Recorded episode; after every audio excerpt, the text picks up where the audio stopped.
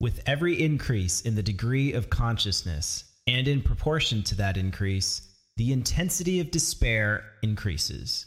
The more consciousness, the more intense the despair. You know I'm totally off script right now. The Green New Deal, right?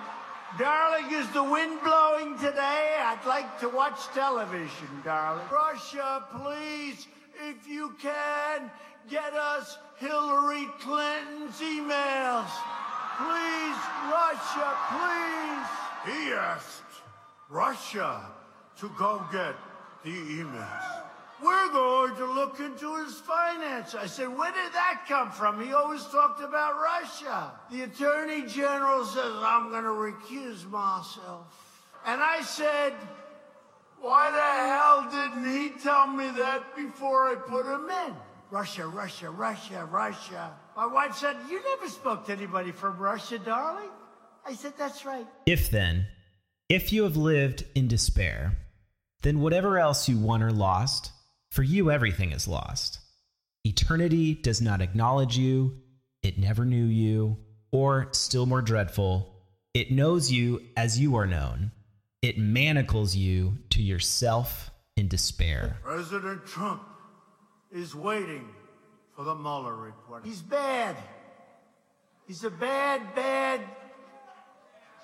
He's a bad, bad guy. But you know what I like about this? Number one, I'm in love, and you're in love. We're all in love together. We've done something that nobody's ever done. Don, how you doing? Hey, Donnie.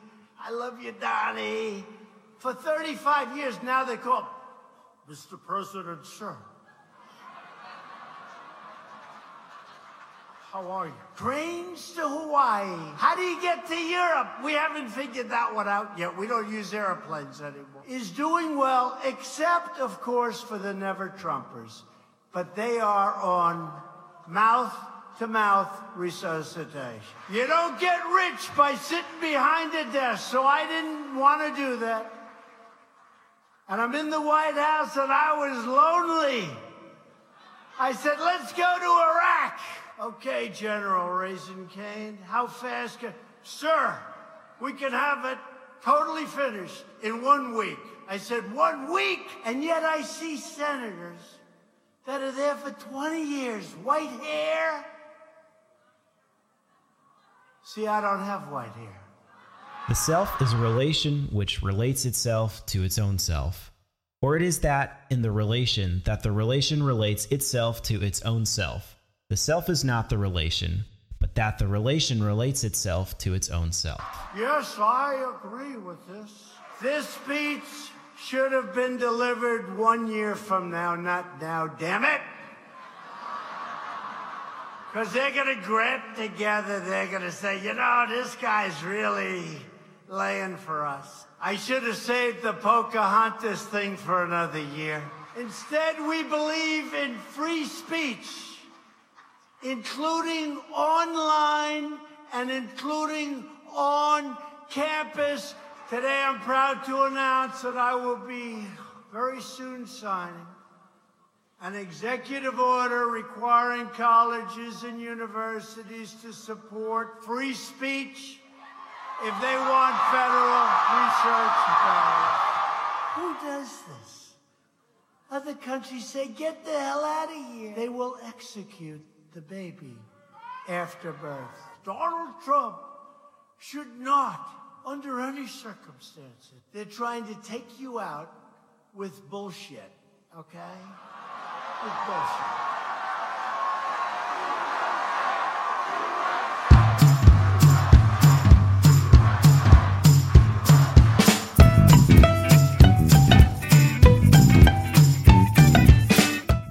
Was Sickness Unto Death by Soren Kierkegaard. And now this is the Freak Fandango Orchestra. And I'm Nate Staley. Welcome to another episode of Off Baseline. Joining me today is Demetrius Goines Jr., host of the Pathfinder podcast, which discusses matters of politics, faith, history, and social science, and a bunch of other stuff, I think. In what follows, we discuss those and other matters in a framework of his personal search for truth and underneath the backdrop of being a person of color in the South. Last month, I officially soft launched a Patreon for the show. You can support Off Baseline for almost the price of a cup of coffee a month. Yes, for $1.99, you can become a social scientist, which gets you access to bonus content every episode. And I mail you a nifty little sticker of the new Off Baseline logo. I appreciate your listenership. And even if you don't have the two bucks to spare, you can support the show by subscribing and or leaving a review on Apple Podcasts, Stitcher, Google Podcasts, Spotify, or TuneIn, or others probably. You can follow the show on Twitter at Off Baseline if you feel so led to do. Next, my biopolitical conversation with Demetrius Goines Jr.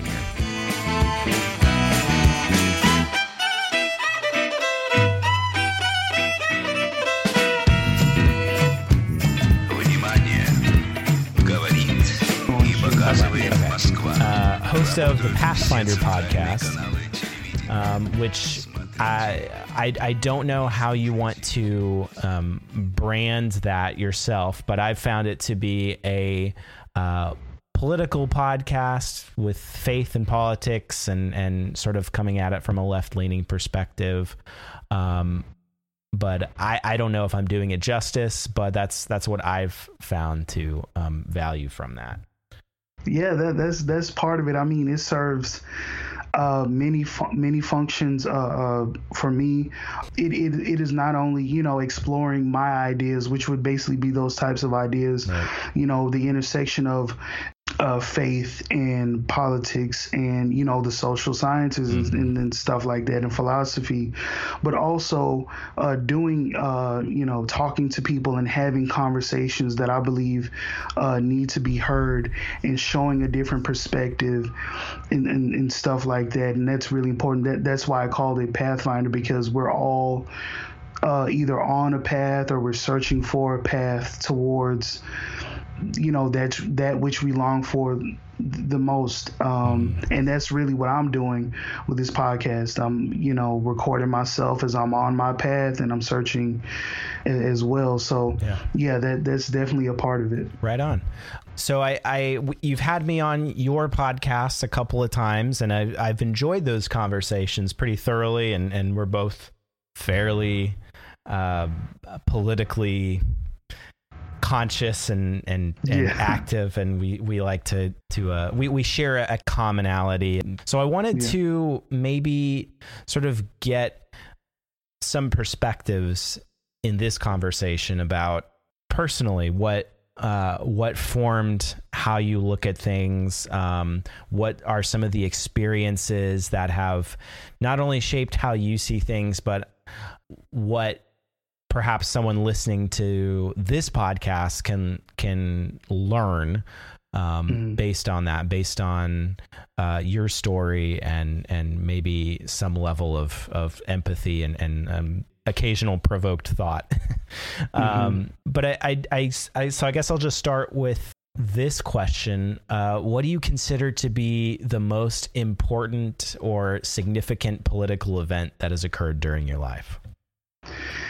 Oh man the most um, significant there there are multiple You you can Um, pick like you could pick more than one, but yeah, okay yeah. If if Uh, you well, can't I'll just, decide, I'll just I'll just list off a couple. Um, 9/11. okay, yeah. I mean that um, was pretty big deal. That was I remember being in uh, class uh, at school, and the teacher put the TV on, and uh, everyone was kind of freaking out. Yeah. We saw the tower smoking and everything like that. Um, after that, obviously the uh, Iraq War, which was just unleashed complete insanity Mhm. into um into the American culture. Um the next one and, would and be into Iraq. Yeah, uh, yes, Right. there would be there would be many Yeah. inhabitants of, of Iraq who would uh, agree. right. Um, Insanity is one of the words. It's one of the. It's One. one of the the more easily digestible words. I think. words. yes. Um, after that would be Barack Obama's uh, um, election. Mm-hmm. Which this was during the time when I was in high school, and this is when I was just a really just a punk, like, and when I mean punk, like I mean a real punk, like I'm a rocker, metalhead, yeah. hardcore music, and so I'm just like basically that's what kind of forms kind of gives like a, a, a skeleton or outline to my more anarchistic political views is just this idea of basically like what I had on my Facebook was uh under political views where it says political views I had the fuck it all party. Nice. that's a, that's a very punk rock answer. yeah. And so I was already skeptical of his election, obviously, you know, it was a big deal for many of us African Americans, but for me, it was it was always I don't care what his skin looks like, mm. what he claims to be. Mm-hmm. He's another politician. Mm. And screw them. You know what I mean? That's what it was. Um Yeah. Um so those I would say those were the those were the three um, Def- defining defining yeah. there i mean there are other other, other ones obviously after that but those are the those are the three biggest that i've lived lived through yeah those i mean those are those are some significant events uh, for yeah. a lot of people so that that makes perfect sense and, and i grew up under clinton you know yeah. grew up grew up under clinton so. Yeah. So what what were i mean so you, so those are the sort of the formative beliefs and and you had sort of that initial response to like you know fuck it all i don't care. Mm-hmm. um what so was that sort of how where you were at as far as as far as uh, politics or as far as as culture goes throughout your childhood and, and into adulthood? Or is that is that something that is that something that developed at some point where you you know where did you used to be a libertarian like me well you know growing up um, you know african american in the south uh, raised uh, mostly by my mother. Uh, my father was incarcerated uh, for most of my childhood. Mm. And so growing up in that type of context, you know, you grow up in the church and stuff like that. Most of us, you know, black people, we vote Democratic. Uh, you know, you can obviously go through the history of that with the, mm. um, you know, uh, the the changing of the platforms, right. the Southern strategy. Yep.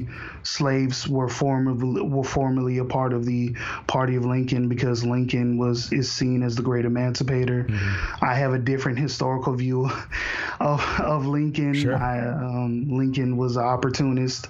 Personally, that's my view. Um, mm.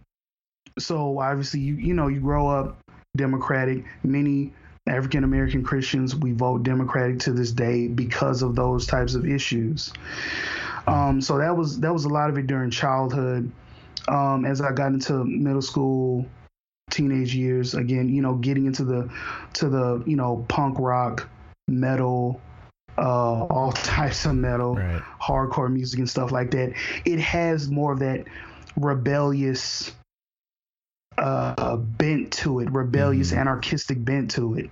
Yeah. Unfortunately, in, in my personal opinion, the metal scene right now has been distorted from that. You know, uh, the you know, people, it's it's just in a really weird place right now. There are metalheads that are Trumpists, yeah. which is well, there's that's there's, a whole nother. There's some kind of history of of uh, of metal, or at least some sub subsection of metal that um, is down with white supremacy, right? Like there's um, yes, yeah, yeah. There, there's yeah, a whole there's a whole historical contingent of Nazi metalheads.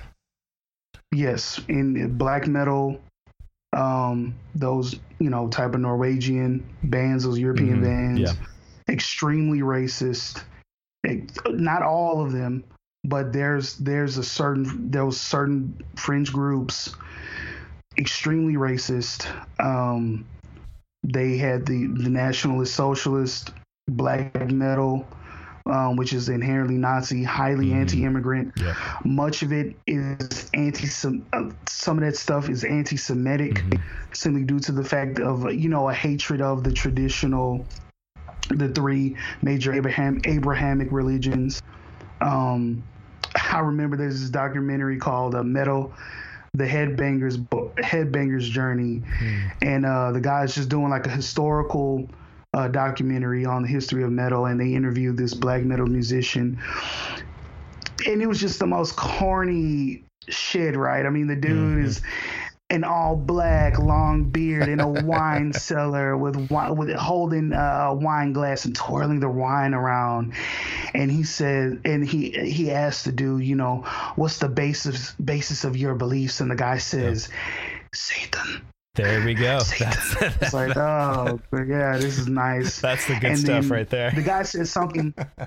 he says something that's even more disturbing, where he was like, "We, we must erase all traces of the Semitic roots from the earth." and I was like, oh, Yeah, damn, that's that's as that's as pure evil as as I think you can.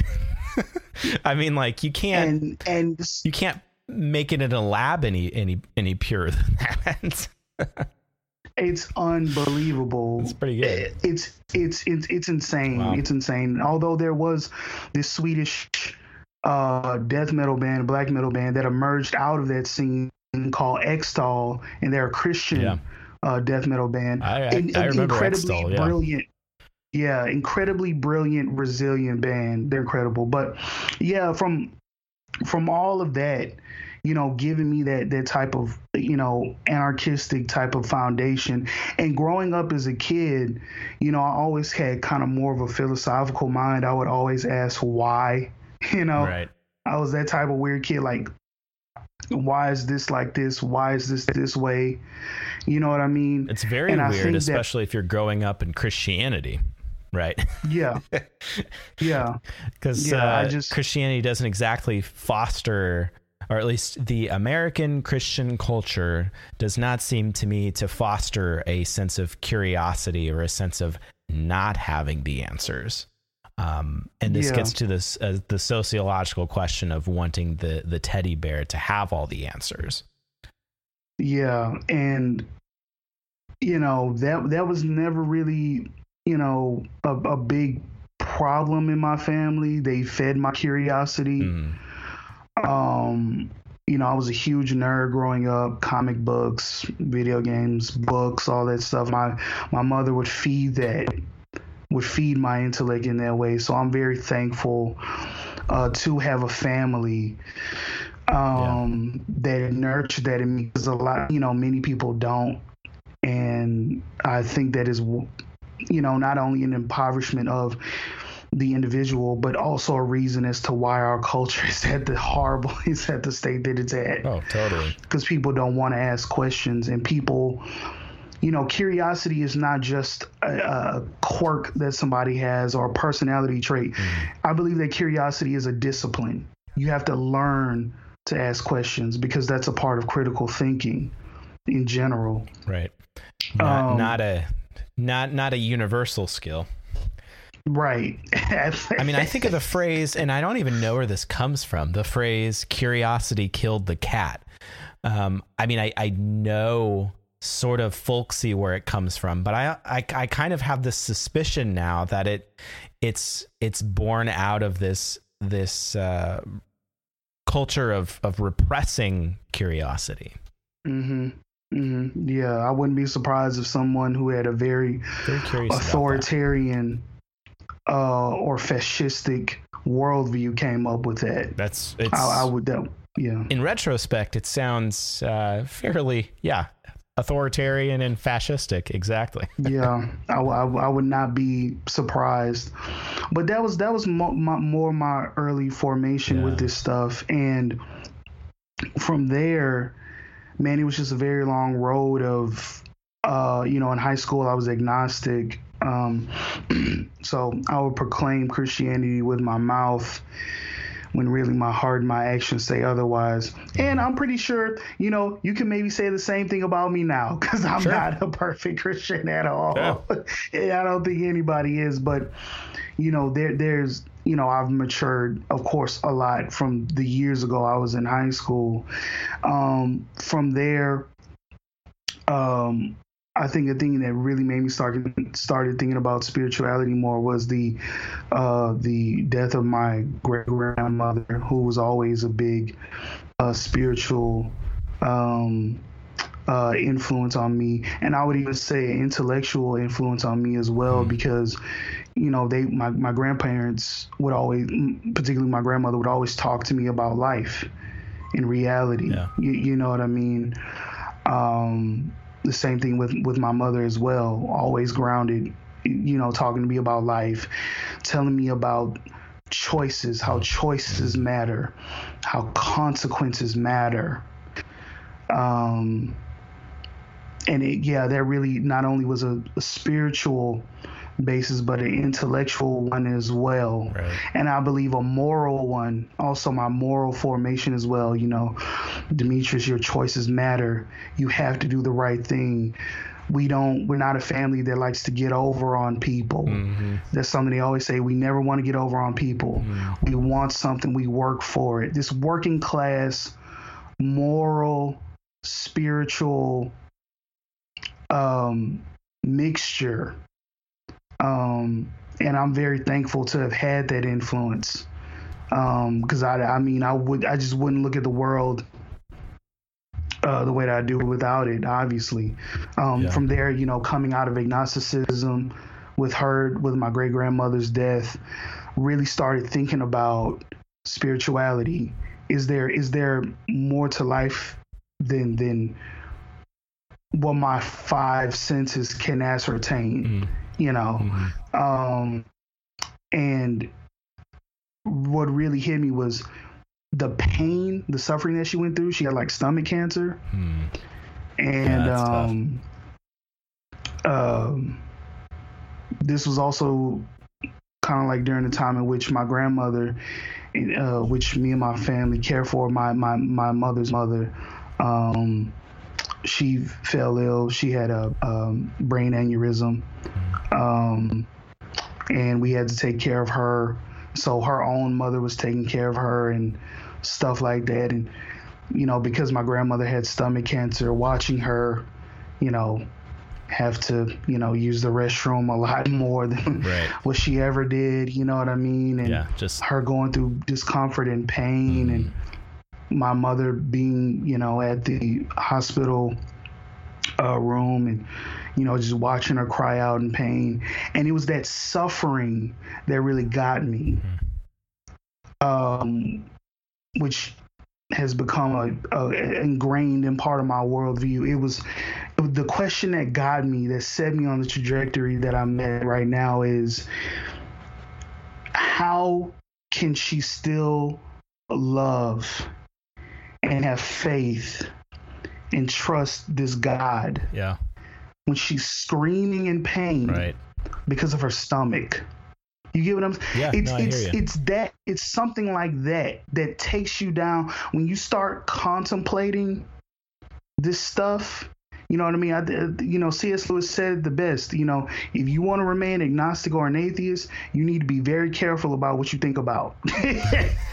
you know, because sure. a certain question, you know, yeah a certain question, a certain line of logic mm-hmm. will set you down a certain path.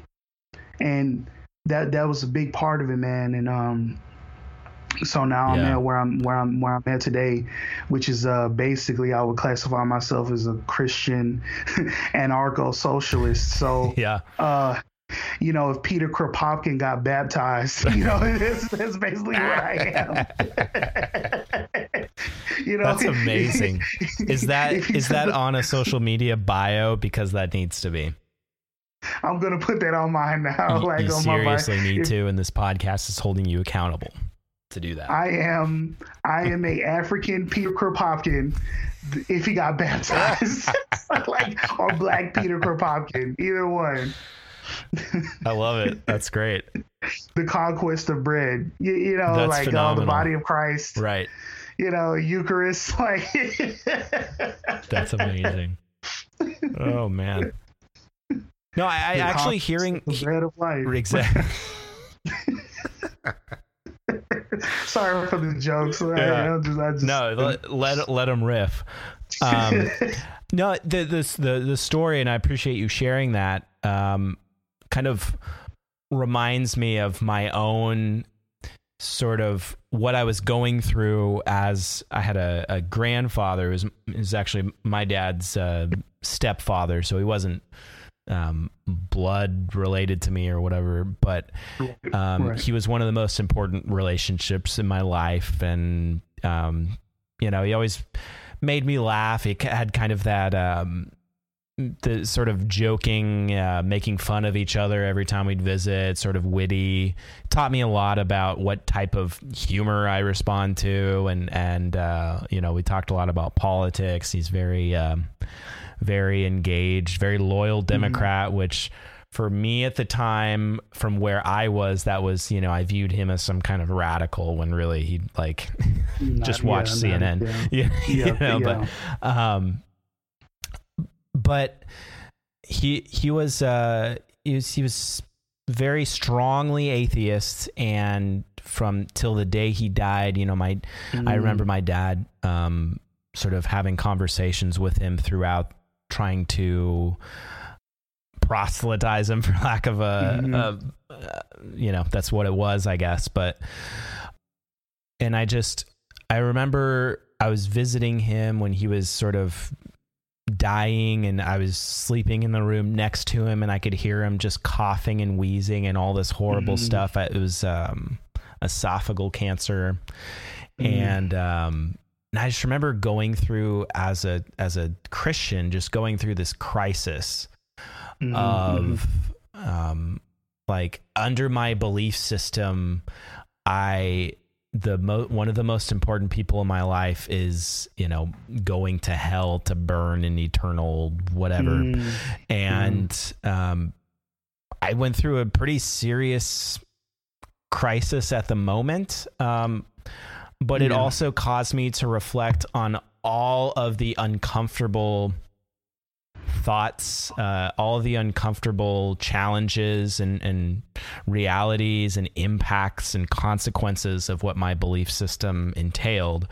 Um, and it, it set me on quite, you know, a different path than I was on to sort of take out so, sort of clean house with my um, with my religious, my philosophical, and and Mhm. and my political views, and begin Mhm. to sort of build back, um, you know, what exactly was worthwhile, and um, in, in, in sort of a, a different way. You know, it, it sounded like your your grandmother was more of was was uh, strengthening you from being a, a model or an example of um, persevering of, of faith and and then Absolutely. so from but from my end you know my grandpa was the anti-faith you know so mhm. but through his influence on my life i have a i i went further with my religious convictions than i think i ever have and i think it's because it created some sort of challenge that i had to respond to.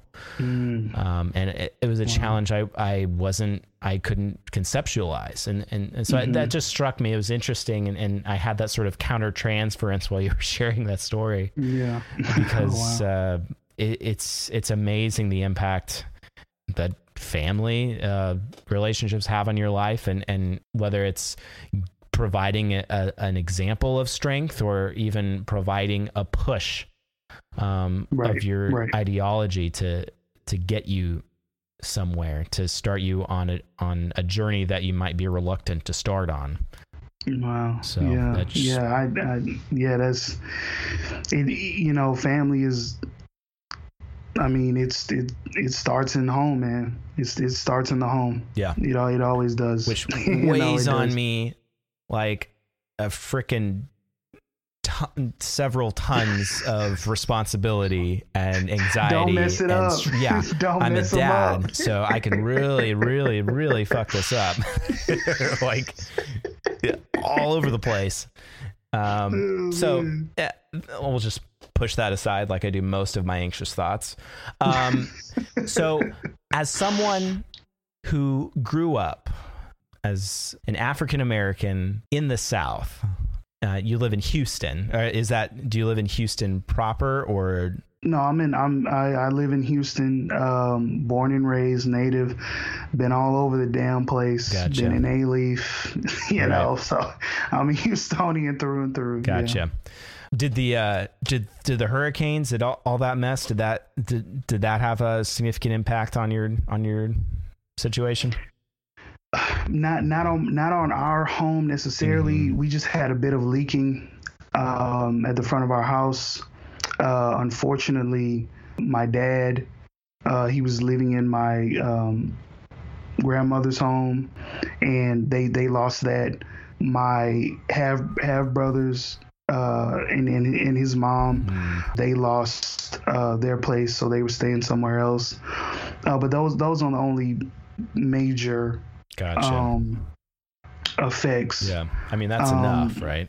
Yeah, yeah, yeah. So You know, So and I'm feeling particularly ADHD today, but uh, so growing up black in the South, what experiences have stood out to you that might confirm or contrast the public dialogue, uh, public conceptions uh, regarding race, regarding even religion, regarding class, gender, um, all of those categories and uh, the intersection of, of those categories. Mhm. Um, what what stands out to you that when, when you sort of reflect on that? oh man, Lord, That's a huge, wide yeah. open uh, essay Yeah. prompting question.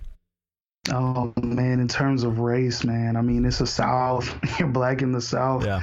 There's no shortage of ignorance when it comes to race, no matter who you encounter. You know, I've had experiences where, you know, the the most bizarre experiences for me is when I am in a space where I'm hanging out, just chilling, nothing political being talked about, mm-hmm. nothing serious. I'm at a party or something, at a gathering, eating with some with some friends or some acquaintances.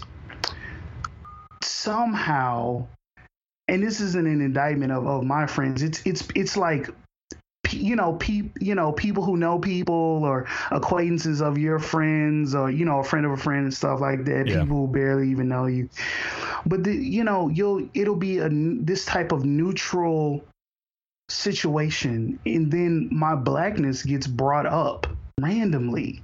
I've Yeah. had that so yeah, I've had it multiple times in in con- It's so bizarre, Like, uh, and and it isn't what's what's the b- most bizarre context that you can that you can remember? So I'm I'm at a I'm at a dinner.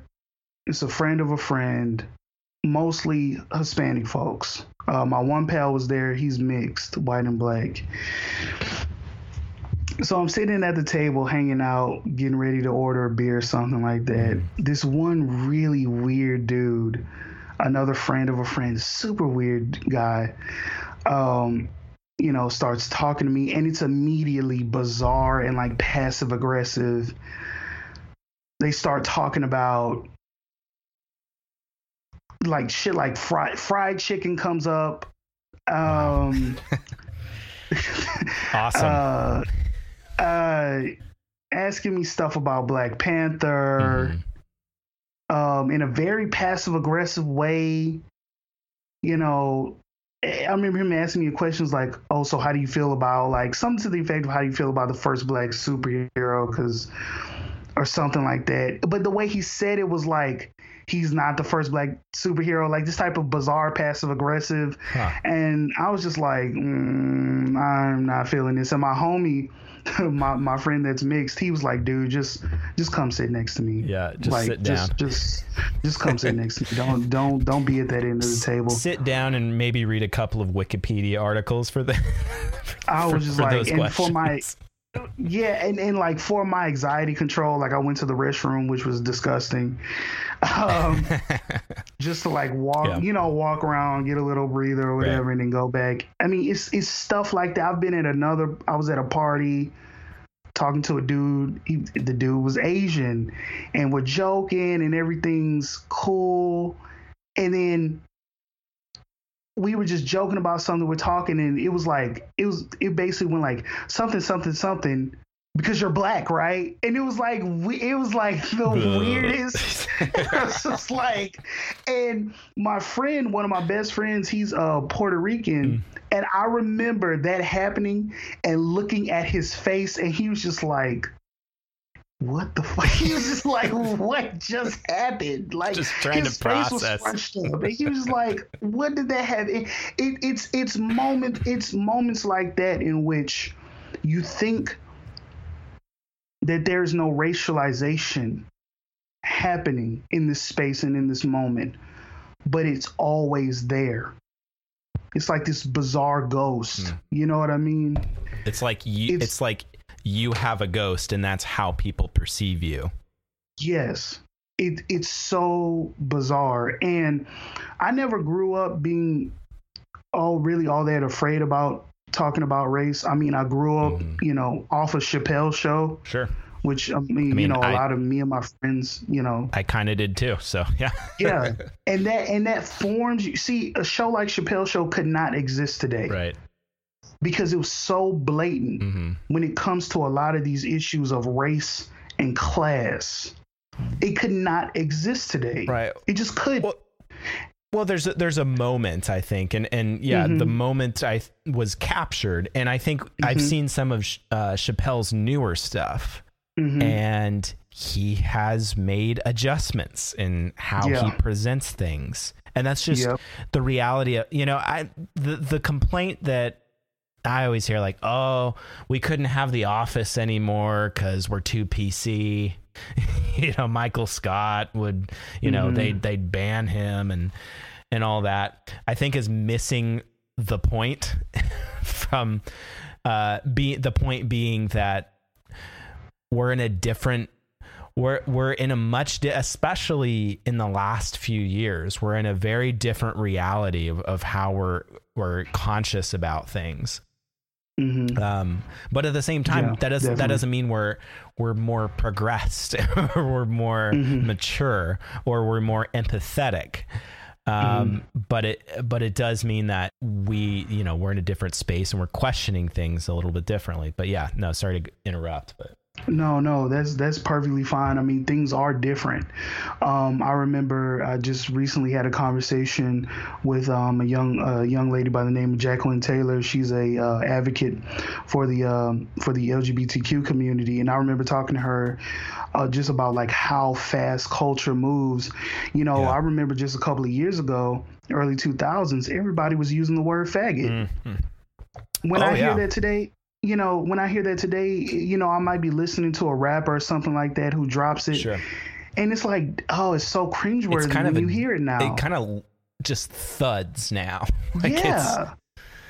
Yeah, and they're not even in even in rap. I mean, you know, rap can sometimes be very offensive. sure, You know, you don't even really hear that word being thrown around anymore, and there are more openly uh, gay um, rappers. Yeah.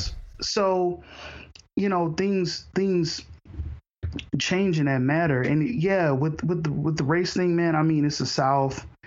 Um, I I remember having a conversation at a job I was working at, and you know, one of my coworkers, this dude I was really cool with, still cool with, but displayed like the typical, you know, white, you know, ignorant white person aggression and just ignorance when it came to white privilege, when it came to the reality of white privilege Mhm.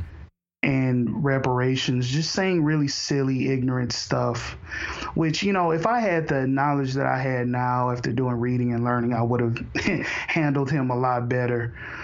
right, But, yeah, no, you know, it's Yeah. definitely easy to look back and and And just be like, God, I ju- yourself. Yeah. And so it's stuff like that. In terms of class, I mean, it's this is the South, highly capitalist. Um, you know, we live in Texas, so uh, what some people, you know, certain places they will call uh, business friendly states, which just means, you know, this is this is a, I think it's called an at will. We're at will state where basically your job employer. can fire you for Mhm. yeah, they can fire you for anything. Right. They can fire you on the spot no matter what. Right. So I just think that's- we got that Texas in quote unquote too, business yeah. friendly. Yeah, you know, quote unquote business friendly. Mm-hmm. No, it just means that you support these private tyrannies that you call businesses and companies and corporations, because that's essentially what they are. Well, and, Um, and and you support just no checks, no no uh, guidelines to sort of tilt the game towards a more humane Exactly. um, just, just um, advantage for humans. you know, it's it's exactly, the corporation is the is the human life that matters in that instance. exactly. under and, the- and under that's the part of what. Yeah, I mean, it's completely insane. Um, you know, you see it here. What's happening all over the country? More people working part-time jobs without Mm-hmm. benefits. People having full-time jobs, getting paid shit wages with no benefits. Mm-hmm. I know a young lady right now making ten dollars an hour, no benefits, working at a law firm. Let that sink in for a minute. I mean, just the the public know. perception of of working at a law firm. you know, I, I think that conjures Yeah. up uh, higher paying I than mean, this- ten bucks this- an hour. Yeah. Yeah, I mean, this is what it is. When I first started, a you know, one of my first retail jobs, worked with an older man who was an architect. You know, Yeah. who was struggling to look for work. Worked with a dude, master's degree in economics. Struggled to look for a job for months on end. Mm-hmm. Got hired temp, then got hired full time. It's absurd. Mm. Yeah. I mean, it. So do you feel You like know, the and I didn't South have a is damn- disproportionately affected with this? Like it, w- with this this reality of of capital? I think it's all over the country, you know. But but you know, I live in a big city Right. in Texas, in in Houston, so things are a little bit better there. You know, uh, a lot um a lot of people are moving in. There's a lot of industry and stuff like that. People um were saying, you know, in the future it could be like L.A. Um, which is going to be, which essentially lets me know that I need to move the fuck out Right. when that happens. Um, means you're not going to be able to drive anywhere. yeah, And there's but there's going to be Um, worse public transit than LA. all over America. You see these deindustrialized pockets and zones. You know, some of the best reporting that's been done on this is by the journalist Chris Hedges and, and others who go to these rural Rust Belt towns, struggling in all manners of ways, you know, filled with alcoholism and addiction and mm-hmm. domestic abuse. I mean, these things you you can drive through Texas and you'll you'll see it. You'll see even in even in my town, hmm. you know, in Houston, you drive around, go to places like the warehouse district downtown. Humble. I mean, they're, they're Yeah. just. I mean, you see these the buildings collapse. Even in my neighborhood, I live in live in Fifth Ward. You know, I've watched homes collapse in on themselves, mm-hmm. abandoned homes, mm-hmm. boarded up homes, filth, garbage all over the street. And then the gentrification is happening. Now the Right. gentrification is happening. Right. They're putting up the cute little hipster condos and they're rebuilding a theater here. And I mean, I mean, you you can you can see it. it it's a reality all over this place, uh, all over America. You know, the, the you know the reach of capital is powerful wherever, man. And and but I think that the South, particularly Texas, because of its traditionalistic views conservative the conservatism and the tradition is inherently a part of the South. So it's probably definitely say a lot a lot stronger here in that sense. Yeah. But I mean, you know, this is America, baby. Right. you know, the, G- G- Jesus is not God here. You know, money is. People don't want to say that, but that's the truth. The things that Americans, that people are willing to do for a dollar, man. I mean, wow. you know. Right. Yeah. Uh, particularly at the expense of of human beings. You look at our work environments. These these again these part time jobs with no benefits. You know, people working. You know, trying to bust their ass to make some type of livable wage, and we say absurd things. I can't afford to get sick. Yeah, no, I've, Absurd I've, stuff. I've definitely said that. you know, I hope I hope I'm off um the day my water breaks. yeah, You, and and I'm gonna have to go back to work really soon because we don't have, uh, you know, we don't have uh, paid maternal or you know paid family leave, and we don't have uh, uh, child Mhm. care available at a Mhm. reasonable price, and um, It's, it's absurd. It's entirely absurd watching women bellies huge as hell pulling six hour, eight hour shifts at a grocery store. yeah, Lord, you know, Mm-hmm. look at, I mean, looking like her water could break. If she just moved wrong, the baby's coming. You know what I'm saying? It's insane. right, yeah, but they you Uh, you have to keep working, yeah, because you're gonna You know, can't afford not it- to. older folks work do, working these part-time jobs it back the backs messed up you, you know they're doing labor retail Yeah. On their feet all day feet swollen knees screwed up back hurts you know i mean it's it's, it's ridiculous Yeah. it's ridiculous so There's got to I be a better way. there yes you know I, Yeah. You know it's Got to be so, a better way. What could there possibly be? I mean, I know capitalism is all there is. Ah, capitalist realism. Ah, yes, yes, yes, yes, yes, yes. Uh, there's no other alternative. Uh, That's it, the baby. other alternatives are not actually socialist at all. They're really just like countries that have a free market system, but w- you know, with a really bloated welfare state. They're not really socialist, Nate. Well, Not well, really no. socialist. The the the only other option is Venezuela. Ah, yeah. yeah, that's it. Venezuela. Don't forget Russia. Uh, Yeah. Don't forget China. Right, right. China, Um, Russia, Venezuela, like a mix. Yeah, the tr- the Troy the troika of evil, Mm-hmm. Yeah. as uh, John John, Right. John John Bolton.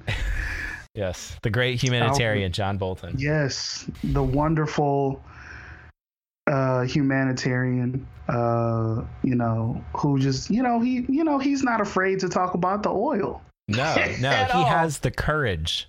You know, he has the courage and the the inspiration to talk about war and nation building in such Mm. a in such a compassionate way that really just helps people and stuff. Yeah, you know, and it's- it's he's super smart.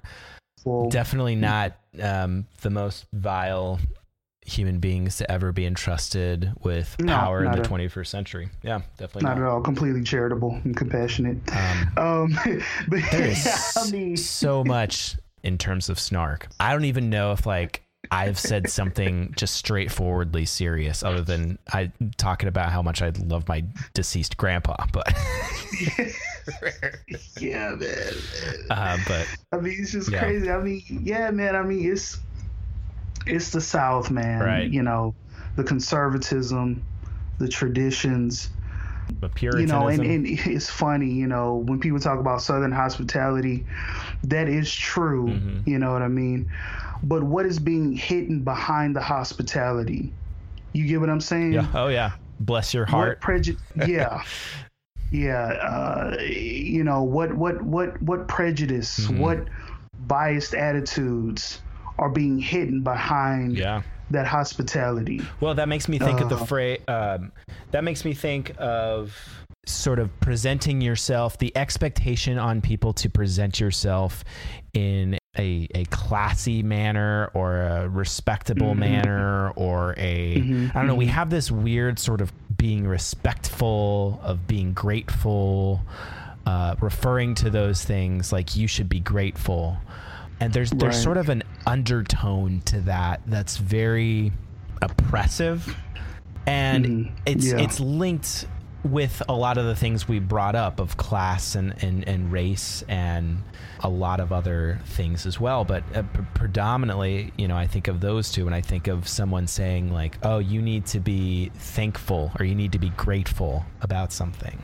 Mm-hmm. Um, and that's, that's that. yeah, I've, I've, I've heard that. that f- yeah. facade of um, you know I, I think we talk about political uh, participation in that way too of you know I, I think I think Alexandria Ocasio Cortez is being sort treated in in this way of you know you have to Mm-hmm. put your nose down and, and you have to really uh, I guess learn before you speak right. or know your place. It's very sort of know your Uh-huh. place kind of attitude. Place, yeah. And the, Yeah. and so what you had mentioned about Southern hospitality, that those images come to my mind. Yeah, and that, that whole know your place thing with the AOC is completely absurd because we have a complete inexperienced, babbling, fucking moron. The floor is uh, non-existent. Um, Yeah, uh, as, as as as as I mean, really, I mean, this this is this is the type of of absurd uh, the liberals, that liberal class and conservatives. This this is where those ideologies intertwine. They've said the same shit about her. You know what I mean? Yeah. Which should show you how bankrupt Demo- the Democratic Party is. I mean, they're both, you know, both these parties are trash. Cosine. You know, you basically have a a right wing party, and then you have a center right party. That's all you got in America. Yeah. You know, so I was Um, reading an terms of- article about uh, McGovern that talked about the Yeah. Uh, the transition of uh, having two two right leaning parties in the country. But yeah, I mean, it's maybe for the last one like gender. I think you asked me part of that was gender. I, I can't, cause uh, you know, cause I'm not a woman, but I, I can't really speak to that too too much. But I think for me, I've had a huge awakening um, in my life when it comes to the issues of gender and misogyny and sexism. Um, it was a big thing for me in particular was not only just being raised mostly by women, my mother, my grandmothers, um, and my grandfathers were there, but it was a lot of women. That respect for that respect and love for women was already there.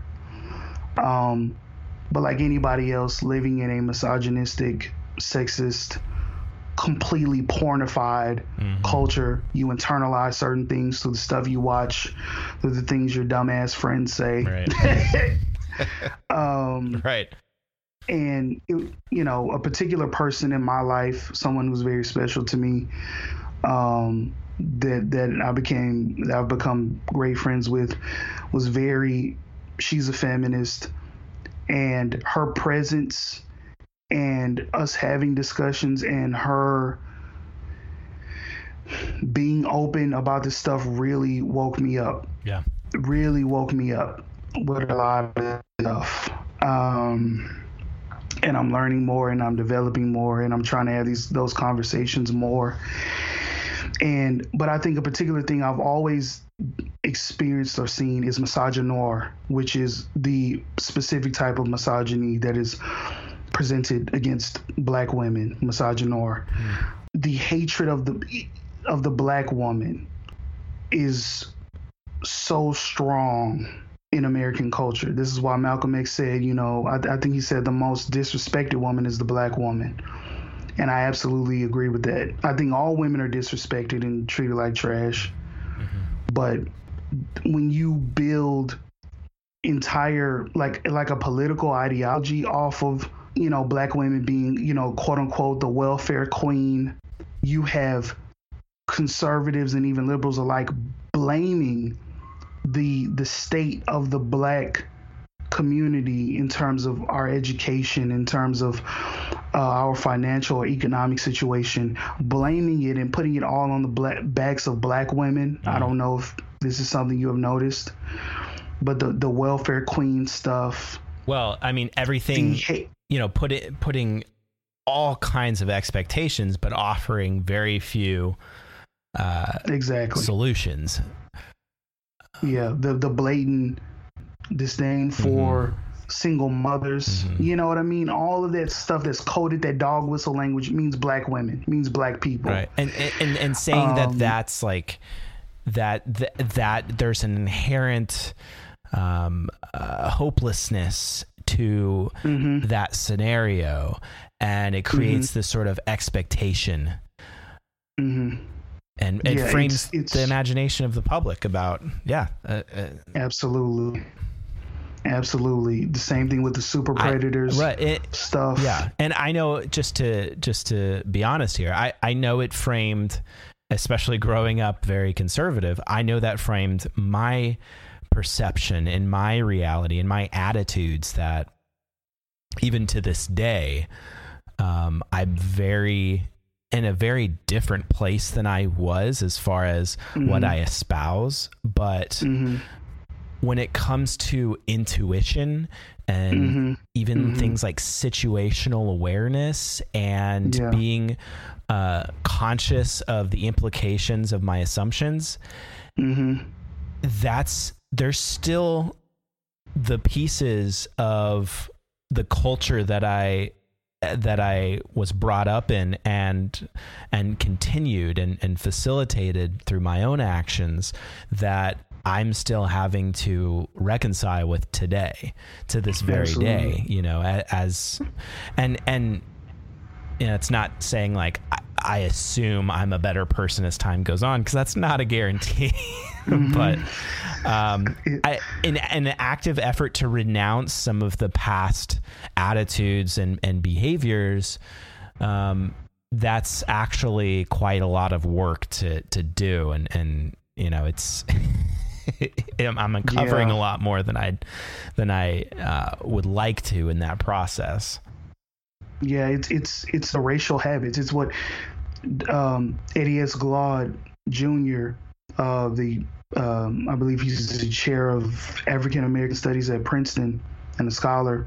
He wrote a book called Democracy in Black, which I recommend everyone read. If you if you want to have a deeper perspective and understanding of Black America, please please read that book. D- democracy in black. Democracy in Black. Okay. Yeah. Oh, Um, say and the author's name about one more time. Sorry. um, Eddie S. Glaude Jr. Eddie S. Glaude Jr. Okay. Yeah, brilliant political thinker and scholar.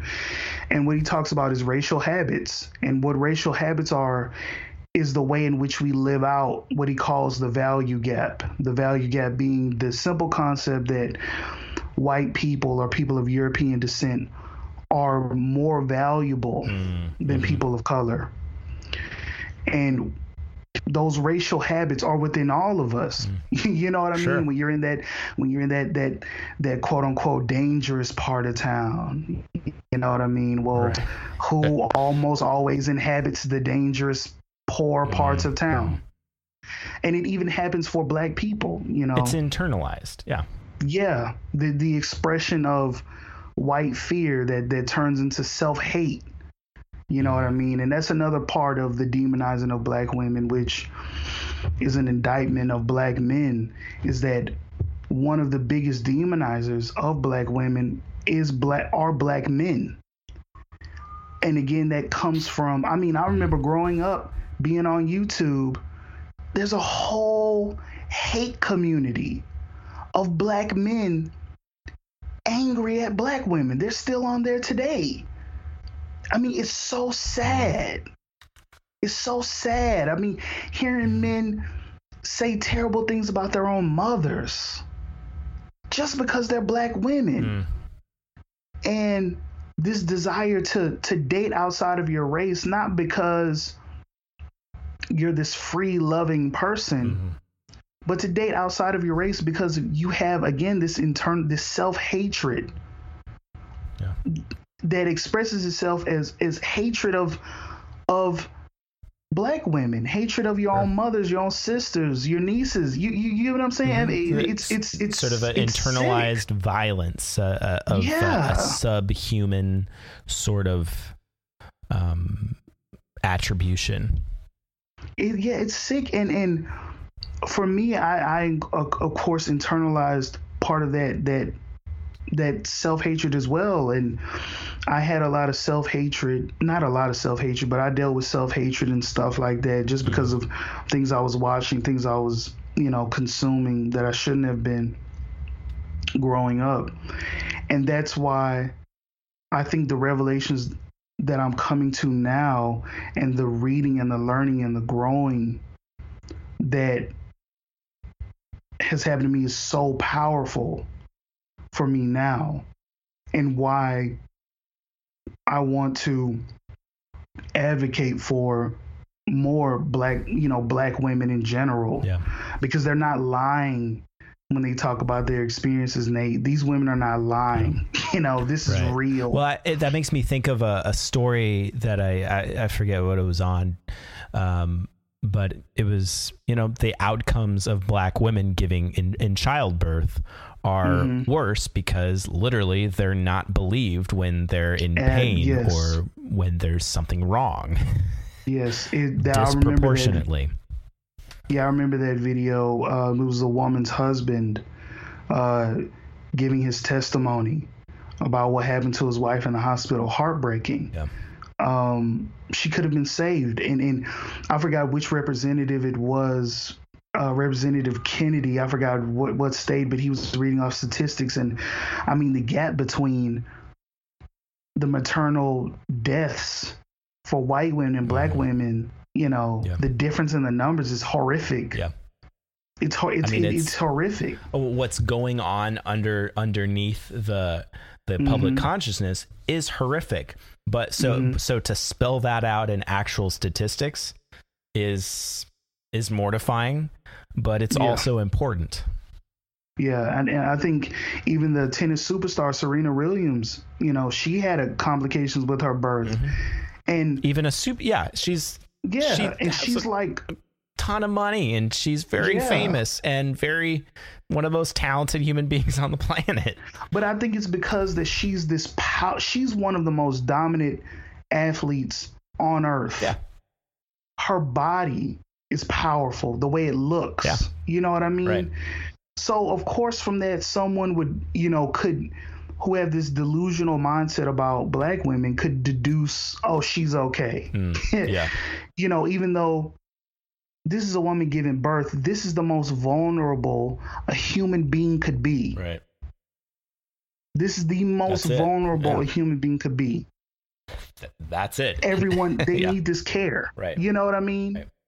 So it's it's stuff like it's stuff like that that uh, when it comes to gender, man, misogynoir. I mean, it's it's everywhere, and we built part of our politics when it comes to talking about welfare. Yeah. Right, when it comes to talking about welfare, when it comes to talking about reparations, it's built off of it's built off of the demonization of black women. I mean, it's it's it's it's completely disgusting, you know. And but that's you know the the, the and again the the self hatred of black men that comes out as demonizing black women. All of this stuff is these grotesque byproducts, excuse me, of white supremacy.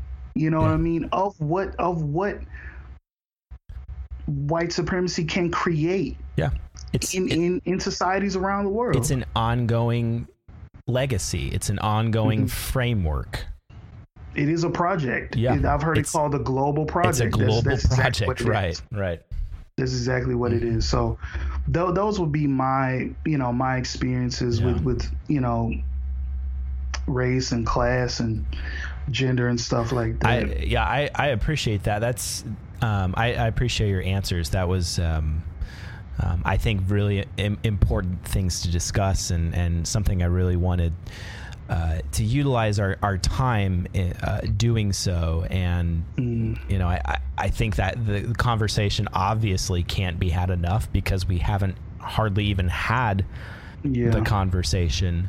Um, There's so much work to be done. Um, that you know, it's kind of over. Uh, uh, it's kind of overwhelming. Yeah. Yeah. They, I mean, It's overwhelming.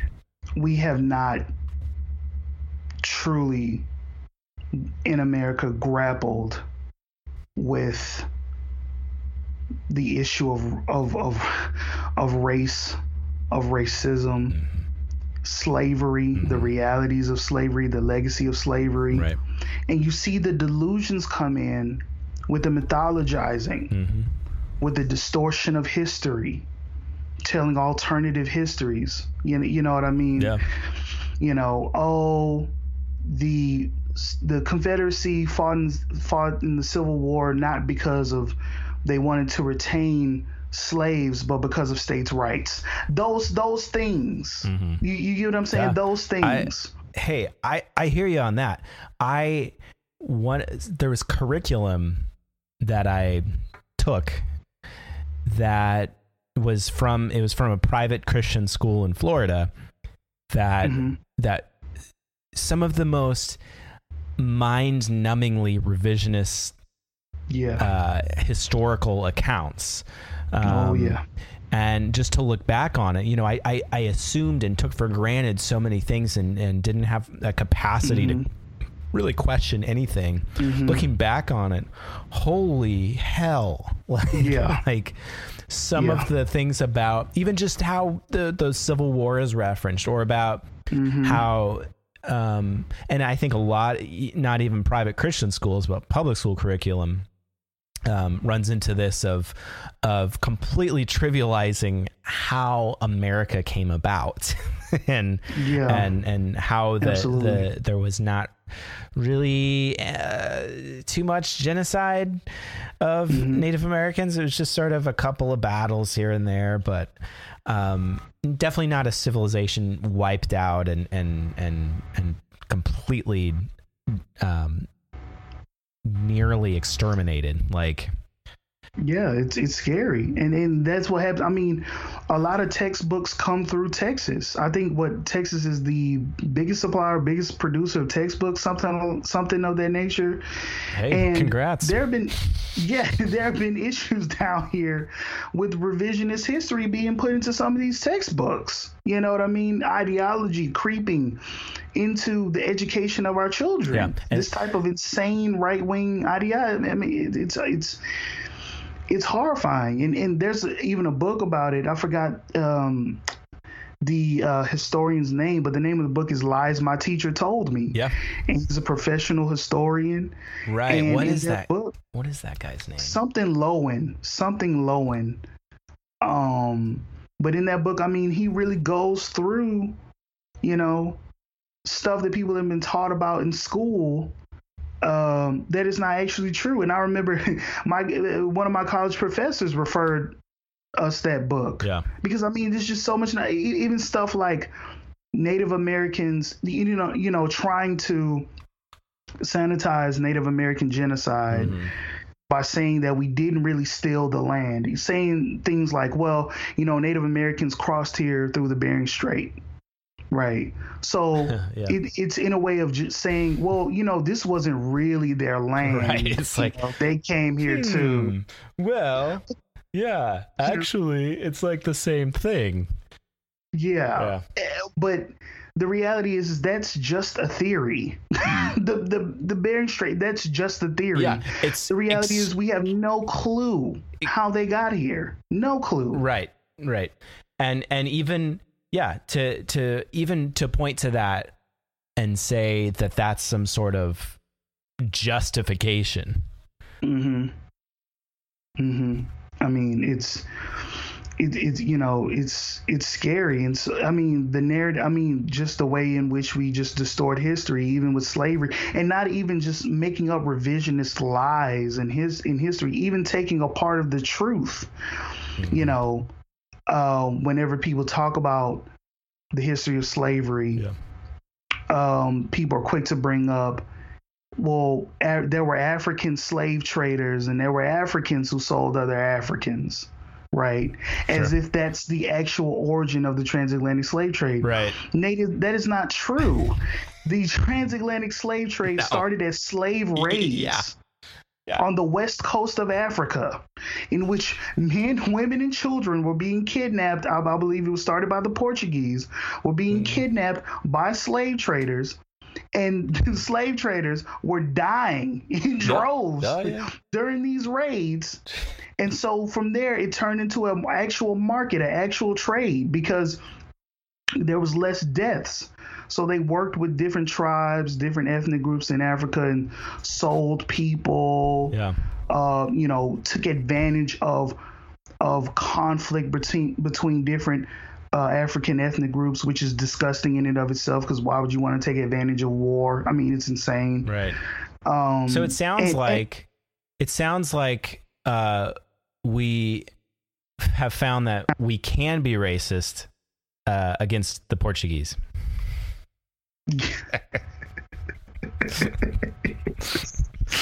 That's what my lizard brain took out of that. y'all started the slave trade. Yep, yep. That's that's Hey, that's it. That's it.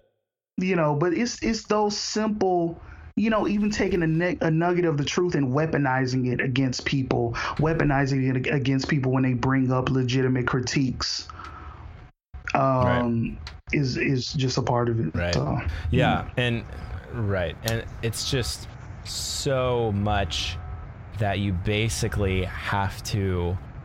It's it's it's the impact of the way our education is even influenced, and so many uh, things are passed down and internalized. There is so much work you have to do to to to challenge Unpack and everything. unpack and sort through and and question. Uh, I mean, Mm. it's yeah. No, uh, s we're also bad at it, or at least many, many of us are.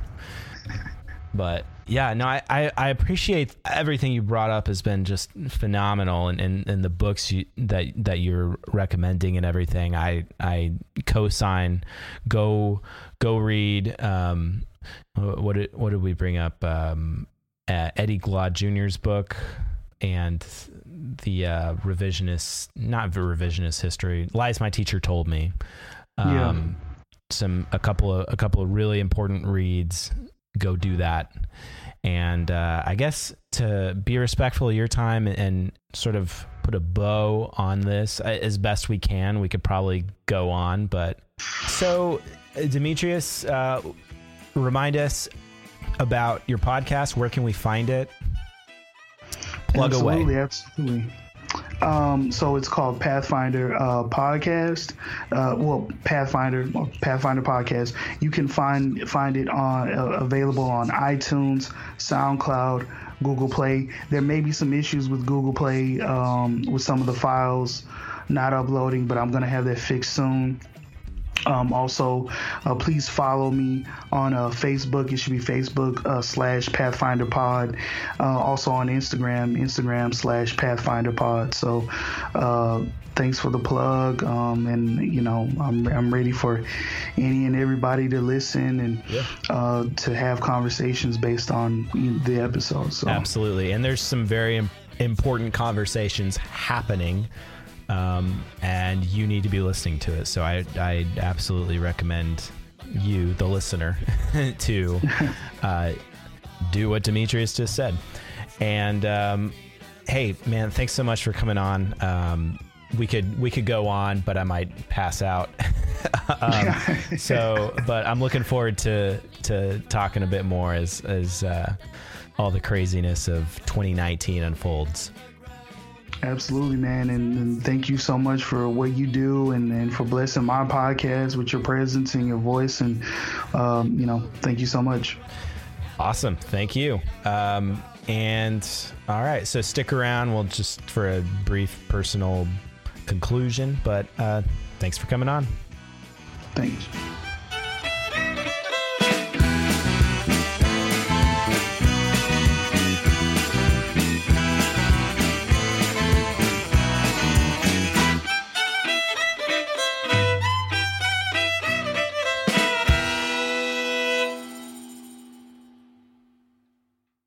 On over to patreon.com slash off baseline and become a patron so you can hear the rest of this conversation that was clipped away for only the people who truly appreciate the battle of ideas.